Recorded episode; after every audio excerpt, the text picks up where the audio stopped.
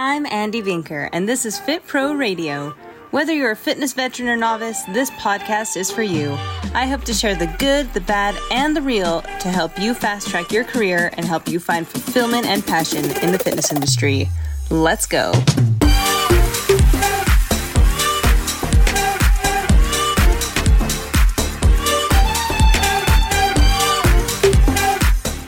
All right, everyone, this is episode six of the Fit Pro of Fit Pro Radio. I'm super excited because today we have a very special guest. This is my very first online or like virtual interview, and I'm super excited to introduce you all to Doctor Stephen Rockhill. Stephen Rockhill is going is a podiatrist, and he is going to help us kind of unlock the things that we never talk about as fitness instructors. Um, and hopefully we can use this. And hopefully you find this super valuable so you can take this information to your students, because a lot of people have no idea the damage that we can do to ourselves by wearing the wrong shoes. And us for fitness, in fitness, like it makes a difference. We only have one body, and if we're beating it to death with the wrong tools, we could be ending our career sooner than we hope. So I'm excited to dig in and dive in with, with Doctor Stephen Rockhill. And so Stephen, if you'd be okay, do you want to introduce yourself? Yes, I'd love to. I just want to say thanks, Andrea, for having me on. I'm happy to, you know, provide a little bit of uh, expert advice to help you and everyone else out there as they're working towards achieving their fitness goals. Um, a little bit of background on me is I was born and raised in Utah, um, you know, actually in the Linden, Pleasant Grove area. I was very active um, as a kid and loved sports of all kinds. And I actually um, had arthritis in one of my big toe joints, and I needed surgery as, I think, a seventh or eighth grader. Oh, and that's, cool. yeah, yeah, that's how I met a podiatrist. Um, and I had surgery. And I was sort of interested in healthcare, and as I got older, um, I just really thought about it and wanted to go into podiatry because it seemed like podiatrists were generally happy, and they were they were able to provide just um, good care to their patients um, and have satisfaction where patients could come into the office and they could provide some a little bit of advice or modify their shoes or their inserts or something. And then they could have immediate relief, and it would just seem very rewarding. So what may seem, you know, very simple or small can actually make a big difference. And um, so right now I'm uh, actually in my surgical training. I'm a resident at Franciscan Foot and Ankle Institute um, in Washington State. I did my podiatric medical school in Des Moines University in Iowa, and I went to my undergraduate training at B Y U. So that's a little tidbit about me. So but. You love school and travel. Oh, I don't know about that. I just had to jump through the hoops so I could get here to help you guys out. Well, we but, appreciate your work. And I so appreciate yeah. you taking time out of your busy schedule to be here and share your wisdom and knowledge with us tonight. Um, so let's yeah, no dive problem. in, shall we? Yeah, let's do it. Okay, so tell me, as we wear... As we walk on our feet every single day, why do shoes make a difference, especially in like an athletic or a fitness instructor's body? Yeah, that's a really good question. And, you know, shoes, um, and I'm going to refer to arch support a lot during this talk, you know, makes a really big difference because, you know, pe- you know, the saying where if your feet hurt, then everything hurts. Mm-hmm. Um, once you get over that hump to where you're having excess stress or strain on the jo- the joints and the bones and the tendons and ligaments on your foot, um, it can lead to pain and inflammation. And then once that's there, um, it can be sort of hard to get over the hump and get back to normal. So if people are walking around in shoes that don't give good arch support and don't provide them the uh, comfort and cushion that they need so that their foot can function properly, Um, then they're at risk for having pain and aggravating those joints um, and areas of their foot. So, that. no, we, we don't. And it's one of those things where it may seem fine for a little bit, and especially as you're growing up as a kid. I mean, kids are amazing. They can almost wear anything, do anything, and they're going to be fine. Um, but, you know, some may not. I mean, kids come into the office and they, they have uh, complaints of pain, and um, a lot of it has to do with your foot type as well. I mean, we can touch base on this a little bit, but yeah. if you have a, a flat foot or a high arch, I mean, those are two different foot types. And um, especially people who have flat feet, I think it's really important for them to have good shoes and inserts to help them with their pain. So, so when you say like good arch support, what does that look like? And and we're going to dive in for those of you who are listening, like we're going to talk about different kinds of shoes, especially for different kinds of sports. But I think it'd be really cool to just like lay it out there. What does a good arch support feel like? Yeah, that's a, that's a good question. Cause most people when they hear, oh, okay, arch supports are good, they'll Google it and then they'll go to Walmart and they'll go mm-hmm. buy usually, um, you know, Doctor Scholl's is a really common one just because it's accessible and it's at Walmart. And I'm not, you know, here to knock on any products or anything. I think that those have worked for people and they definitely can provide some cushion. But one thing you really want to do is um, test out your arch support to where the area on the insole where your arch will be sort of that middle area, um, not quite at your heel and not quite at the ball of your foot, but in between. If you can push it down really easily with your hands, I mean, just imagine with your body weight on that, how easy that will collapse. Um, and that is bad. You don't want that. You actually want it to be able to support your arch and hold it up. Um, and in most patients, that that's sort of backwards to what you would think. You think, oh, I need cushion, I need padding because I'm in pain. Mm-hmm. But one of the things that we educate patients um, in is that you actually need support and not necessarily cushion or padding, because the arch support will help your foot function better, because it's not a padding problem, it's a biomechanical problem.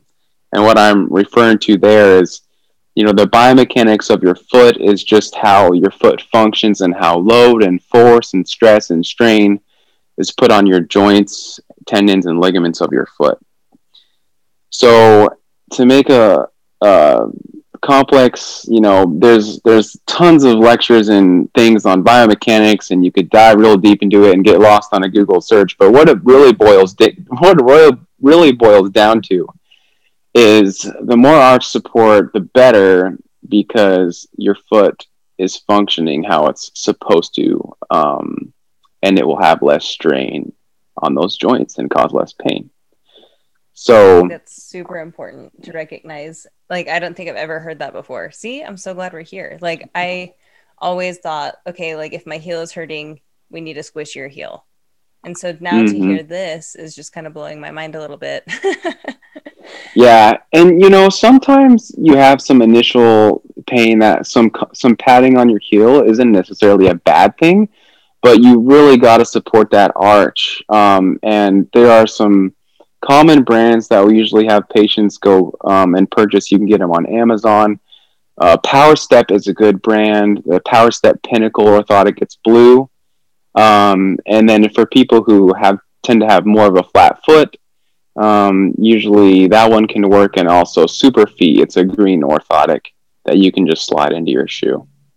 And I can totally link these in the show notes for those of you who are wondering, um, so that way we can get you some links and you can check those out.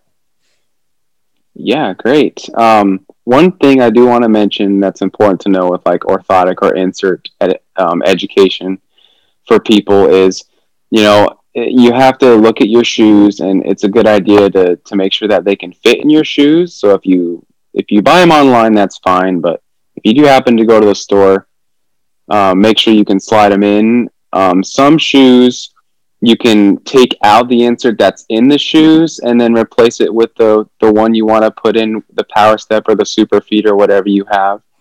Um, but some shoes actually, you can't take the insert out. And so you just want to make sure you have enough room in your toe box to put the insert in, because then you're creating another problem and you'll get blisters and your toes will hurt. No, that's so, super, that's super good. Cause you're right. I think, and anytime when I've tried, yeah, back in my Doctor Scholl's days, um, I felt like it was either my toe was being strangled or my foot felt better. Yeah. So it's yeah. really good to know. yeah. Well, um, and then, oh, go ahead. Oh, no. I, I mean, I, I'm sorry. I could probably go on and on about orthotics because no, they make sorry. a big difference. But um, one thing that's important to know, too, is, you know, your foot has been walking around without an orthotic and probably the incorrect arch support for a while. And so when you correct that, it may be a gradual um, getting used to. So we usually tell our patients to break in the orthotics. So you buy them, wear them as tolerated, maybe for a few hours the first day and then more the next day until they, they're feeling better. Because your foot is now, you know, having this change in its biomechanics. Um, and some, so don't just buy them and then throw them away and be like, oh, these don't help. You have to give them a chance to, to break them in. I love so. that. And that it's gradual. We don't have to go cold turkey into the orthotic world. Yeah, exactly. Sometimes it hurts. So I'm glad yeah. to know that we can just do one, a couple hours at a time. Um, and then with that, what are some telltale signs that you look for in clients? Like what are, or patients, what are signs or symptoms that someone's been wearing the wrong shoes for too long? Do, are there injuries or what can you look for? And instructors, I want you to listen to this. So if you are feeling any of these things, like maybe it might be time to like check your shoes, look into orthotics, or maybe even find a local podiatrist. Yeah, that's a great question. Um, a heel pain is a really common complaint that we get in um, patients, especially, you know, very active um, people who um, are wanting to do a new exercise program or may have had a change in, in uh, just their activity levels. And, you know, most people have heard of plantar fasciitis. That's pretty common. Um, you can also you can also get metatarsalgia, which is pain to the ball of your foot. That's pretty common as well. Um, and then, you know, most people have heard of shin splints. And uh, a lot of these injuries are due to, you know, improper shoe gear and just overuse injuries. Um, sometimes patients may, you know, be not used to working out, doing five miles a day, and all of a sudden they want to do ten, and then they're they're in pain. Um, and one of the solutions to that is, you know, rest, ice, and compression, and everything like, you know, rice we learn in school. Mm-hmm. But it, it's hard sometimes to tell someone who wants to get back in shape and and be active to stay off of it, which I totally understand. So what I would recommend is to um, try to get some good shoes and then maybe warm up and, and ease into your activity. Um, you can do some good stretching exercises that um, I can go into in a little bit yeah. that uh, will help help you with your pain, and then just getting good shoes and orthotics. So as far as, I guess, better to answer your question, um, like what are some signs? I mean, listen to your body. If you're if you're having pain, um you know, that probably isn't normal. I mean, you're going to be sore with whatever muscle groups you're working out, but if you're having like lower back pain or pain to your ball of your foot or your heel or your shin, um that might, if it seems unrelated to your workout, I think that should raise some eyebrows. So that's really, I think a lot of people, at least I know that there are a lot of high high impact instructors. Um, there are a lot of high impact um, sports, as well as like class formats, and a lot of things that we feel when we're teaching a lot of high impact. Like I teach, for example, one is, it's called Aqua Zumba, and you're dancing basically on poolside, like on deck. And usually pool decks are what? Cement. And mm-hmm. um, the first few years I taught it, I was just looking for as much cushion as I could find, because my knees, my knees and my hips were so achy by the end of my classes. And I was teaching like two or three times a week. And so um, for me, I think I should have gotten cu- like curious a little sooner, because I just like pushed through, because I think that's just what fitness instructors do. We just push through. Yeah, exactly. So when would you like tell somebody like, this is definitely not a cue to push through, like we've gone too far, pull the brakes? Yeah, I mean, that's that's a tough question, because I think everybody has different, you know, pain tolerance and can push through things a little different than other people. Mm-hmm. But I mean, if anything is really interfering with your goals and your um, daily activities and what you want to do, I think that's definitely warrants a pause and just thinking, you know, should I be in this much pain? Is there something out there that can help me? Um, even just standing all day. I recently, you know, was a victim of not wearing good shoes, and we were standing at the hospital all day, and I realized, man, why am I not wearing good shoes? I tell patients to do this every day. And my, my back was hurting a lot. Um, and then I went and got some good shoes, and then literally the next day, like no back pain, and I was feeling great. See, so that, that you're right. Like, I feel like that must be so rewarding to not just see that in your patients, but to feel that in yourself. Like, it's mm-hmm. one small thing that can make such a massive difference. Mm-hmm. Yeah, I definitely agree. And to know, you know, to sort of go along with your experience where you were doing a lot of workouts on a cement floor, um, you know, trying to look at your environment, I guess, controlling the things you can control. I mean, it's not ideal to work out poolside on a cement floor, but if you can't change that, then okay, are there different shoes I can look into? Are, do I have good support? Um, I think those are good questions to ask yourself. Yeah. And so we've been talking a lot about like having good shoes. How do we know what is a good shoe? And I know this is a really individual question because like you said, everyone has like a different foot. Um, but like what, how can somebody gauge, if you're going to speak generally, what is like some tests that we can do and what should it feel like? Like, and I just want to preface this to everybody. So the reason I wanted to even do this episode was because, um, Stephen's wife is actually my niece. And I was talking on Instagram about these brand new shoes I got. I was like, they're so stiff. Like, I'm used to like a really flexible shoe and I love them. And I guess as Mackenzie, um, my niece, was listening to the story, Stephen was like cringing and like dying a little bit inside. And so it really, that's when I started to like really question like, okay, what have I done to my feet this entire time? Because I, for me, I thought like it was more comfortable if my shoes would like move and flex a lot. But now I'm realizing with these stiffer shoes with a really like strong arch support, like my whole body feels so much better. And I didn't realize that difference until I had something, I was forced to buy something different. So generally speaking, what is something that you would test in? What is something you look for in a good shoe? Great um, question. And I have a test that I like to do that um, is really simple, and, and I can even explain it, you know, without showing you um, in person. That is something you can do to know if it's a good shoe. Just like you explained, you want a good rigid sole in your shoe. Um, and this will work, I think, regardless of your foot type, whether you have a flat foot or a high arch foot or a pretty normal uh, foot. Um, this will really benefit you. So I don't know what it is with shoe companies in the past, like five to ten years, but they wanted us to be able to fold our shoes up in a ball and be able to just throw like a piece of cloth. Um, and we, we grew up as teenagers wearing these because they're cool and they look awesome. And we didn't care because we were kids and we weren't in foot pain. Um, but um actually that's actually really detrimental to your foot because you're not getting that structure and arch support that you need. So to to make my point, if you pick up your shoe and you sort of hold it in your hands with one hand um towards the heel or back of the shoe and then the other on the front or ball of your foot, if you can push from the bottom on both ends and it folds up just like a book or an, an accordion and really easy in half, um, that is a sign of a bad shoe. You should not be able to do that.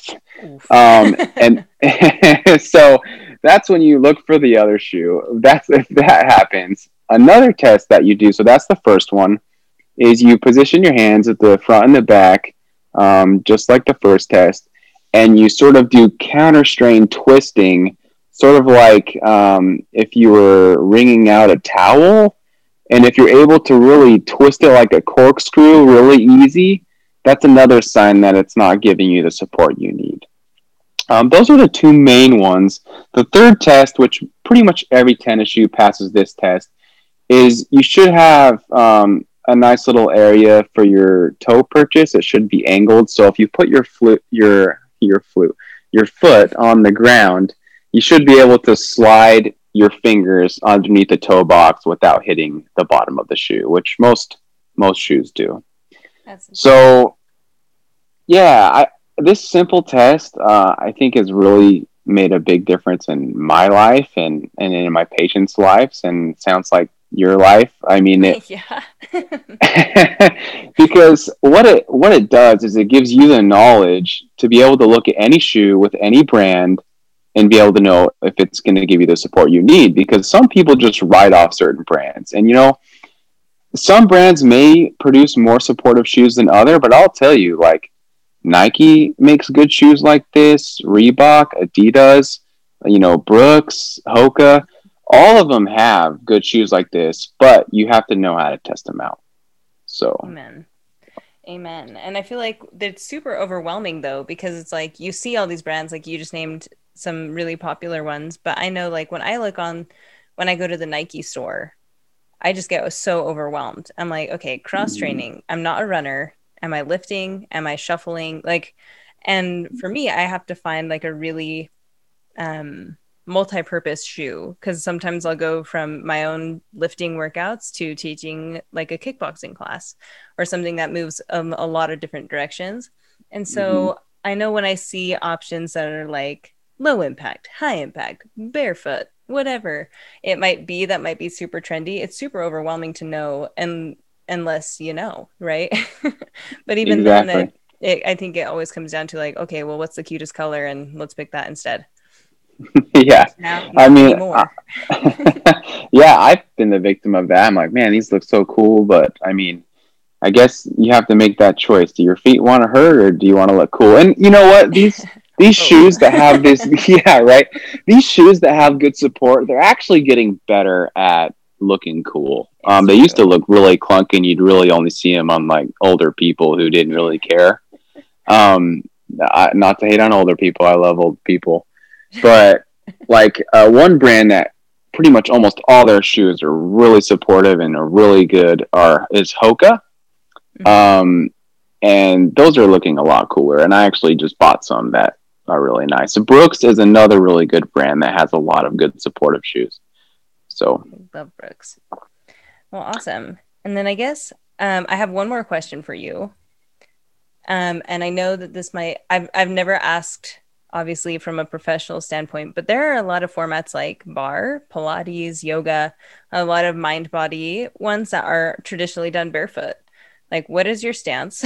But also, what can somebody in a barefoot format, whether they're teaching or they're they're in an exercise session for a personal workout, like, what can they do to protect their foot and make sure that it's functioning properly and supported without a shoe? Yeah, that's a tough question, because usually when we have our patients come in and they're having heel pain or um, pain on their shin or whatever, usually it's worse with barefoot. And so the first thing we say is, well, then don't walk barefoot because you can't have arch support when you're barefoot. You're absolutely right. Um, so, you know, the first thing I would say was avoid barefoot. But if you are working out in a in a kind of technique or class to where that is how it's done, it's done barefoot, um, you can try to change um, just the mechanics of your um, striking patterns to help with that. They've done studies out there where people have advocated for barefoot running, mm-hmm. and which can work if you change your mechanics to where you are doing less of a heel strike, but striking more on your forefoot or ball of your foot or the middle of your foot. And so I think that would be my advice, is just trying to, and it, it takes time and it takes training and, and really thinking through it. But if you um, are hitting the ground with the ball of your foot or your forefoot instead of your heel and just smacking your heel, that should help um, so that you don't end up with heel pain and all these other issues that are common. So that's are my... We... I love it. No, yeah, that's my short answer. Because I bet there's a lot more behind that, but I, I do appreciate that. And I know that we do have like an audience that that applies to. And I and yeah, got to give them something. I love that. Um, are there any exercises that maybe you would, I, I know it's hard to like describe them on a radio kind of situation, but are there any kind of exercises or stretches that you would recommend for someone that is super active to kind of keep their feet and joint, you know, keep their bodies healthy from the feet up, from the ground up? Yeah, that's a really good question. And this, these kind of um, stretching exercises could benefit anybody, even if you're not having heel pain, and they can be preventative, like you, you mentioned. And um, this is what we call eccentric calf stretching. So a lot of the population has tight calves, and your calf um, starts up in your knee and it inserts on your heel bone. And when it's tight, it pulls on your heel bone, which can really be the main etiology of a lot of foot pain and complaints, whether it's in your heel or the front of your foot or anywhere really on your foot.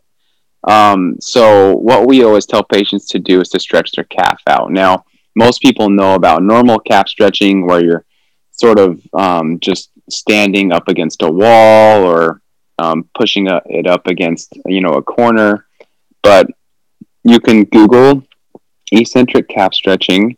Um, that's one way that you can have it explained to you, I guess, if, if, without doing a demonstration. But to put it simply, um, you want to stretch out the calf muscle by lengthening it.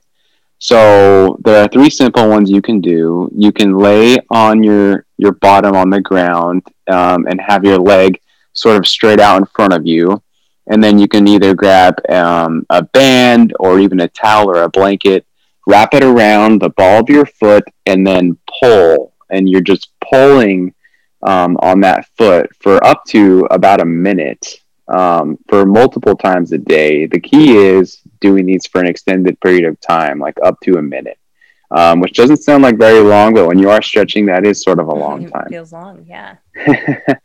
Um, another one that's a really good one is you can stand at the edge of a stair or a drop-off, um, and you go up on your tippy toes with both feet, and then you put your weight to one side, and then you come off of the other side, and then you drop that heel down below the ledge, and you hold that for up to a minute. Um, that's a really good one. And then you obviously would switch to do both um, feet. So um, that kind of, those two stretches can really help. And, you know, there are a few others, but um, doing that eccentric calf stretching can really help prevent a lot of foot problems that we commonly see and are the first line treatment for a lot of foot problems that we see. So if you're at home and, you know, you're doing your uh, workouts and your fitness and you're having heel pain or whatever it may be, you know, getting shoes, inserts, and calf stretching is something you can just do at home before you have to go to the office and make a copay and, and, and see if that will help. no, so. I love that.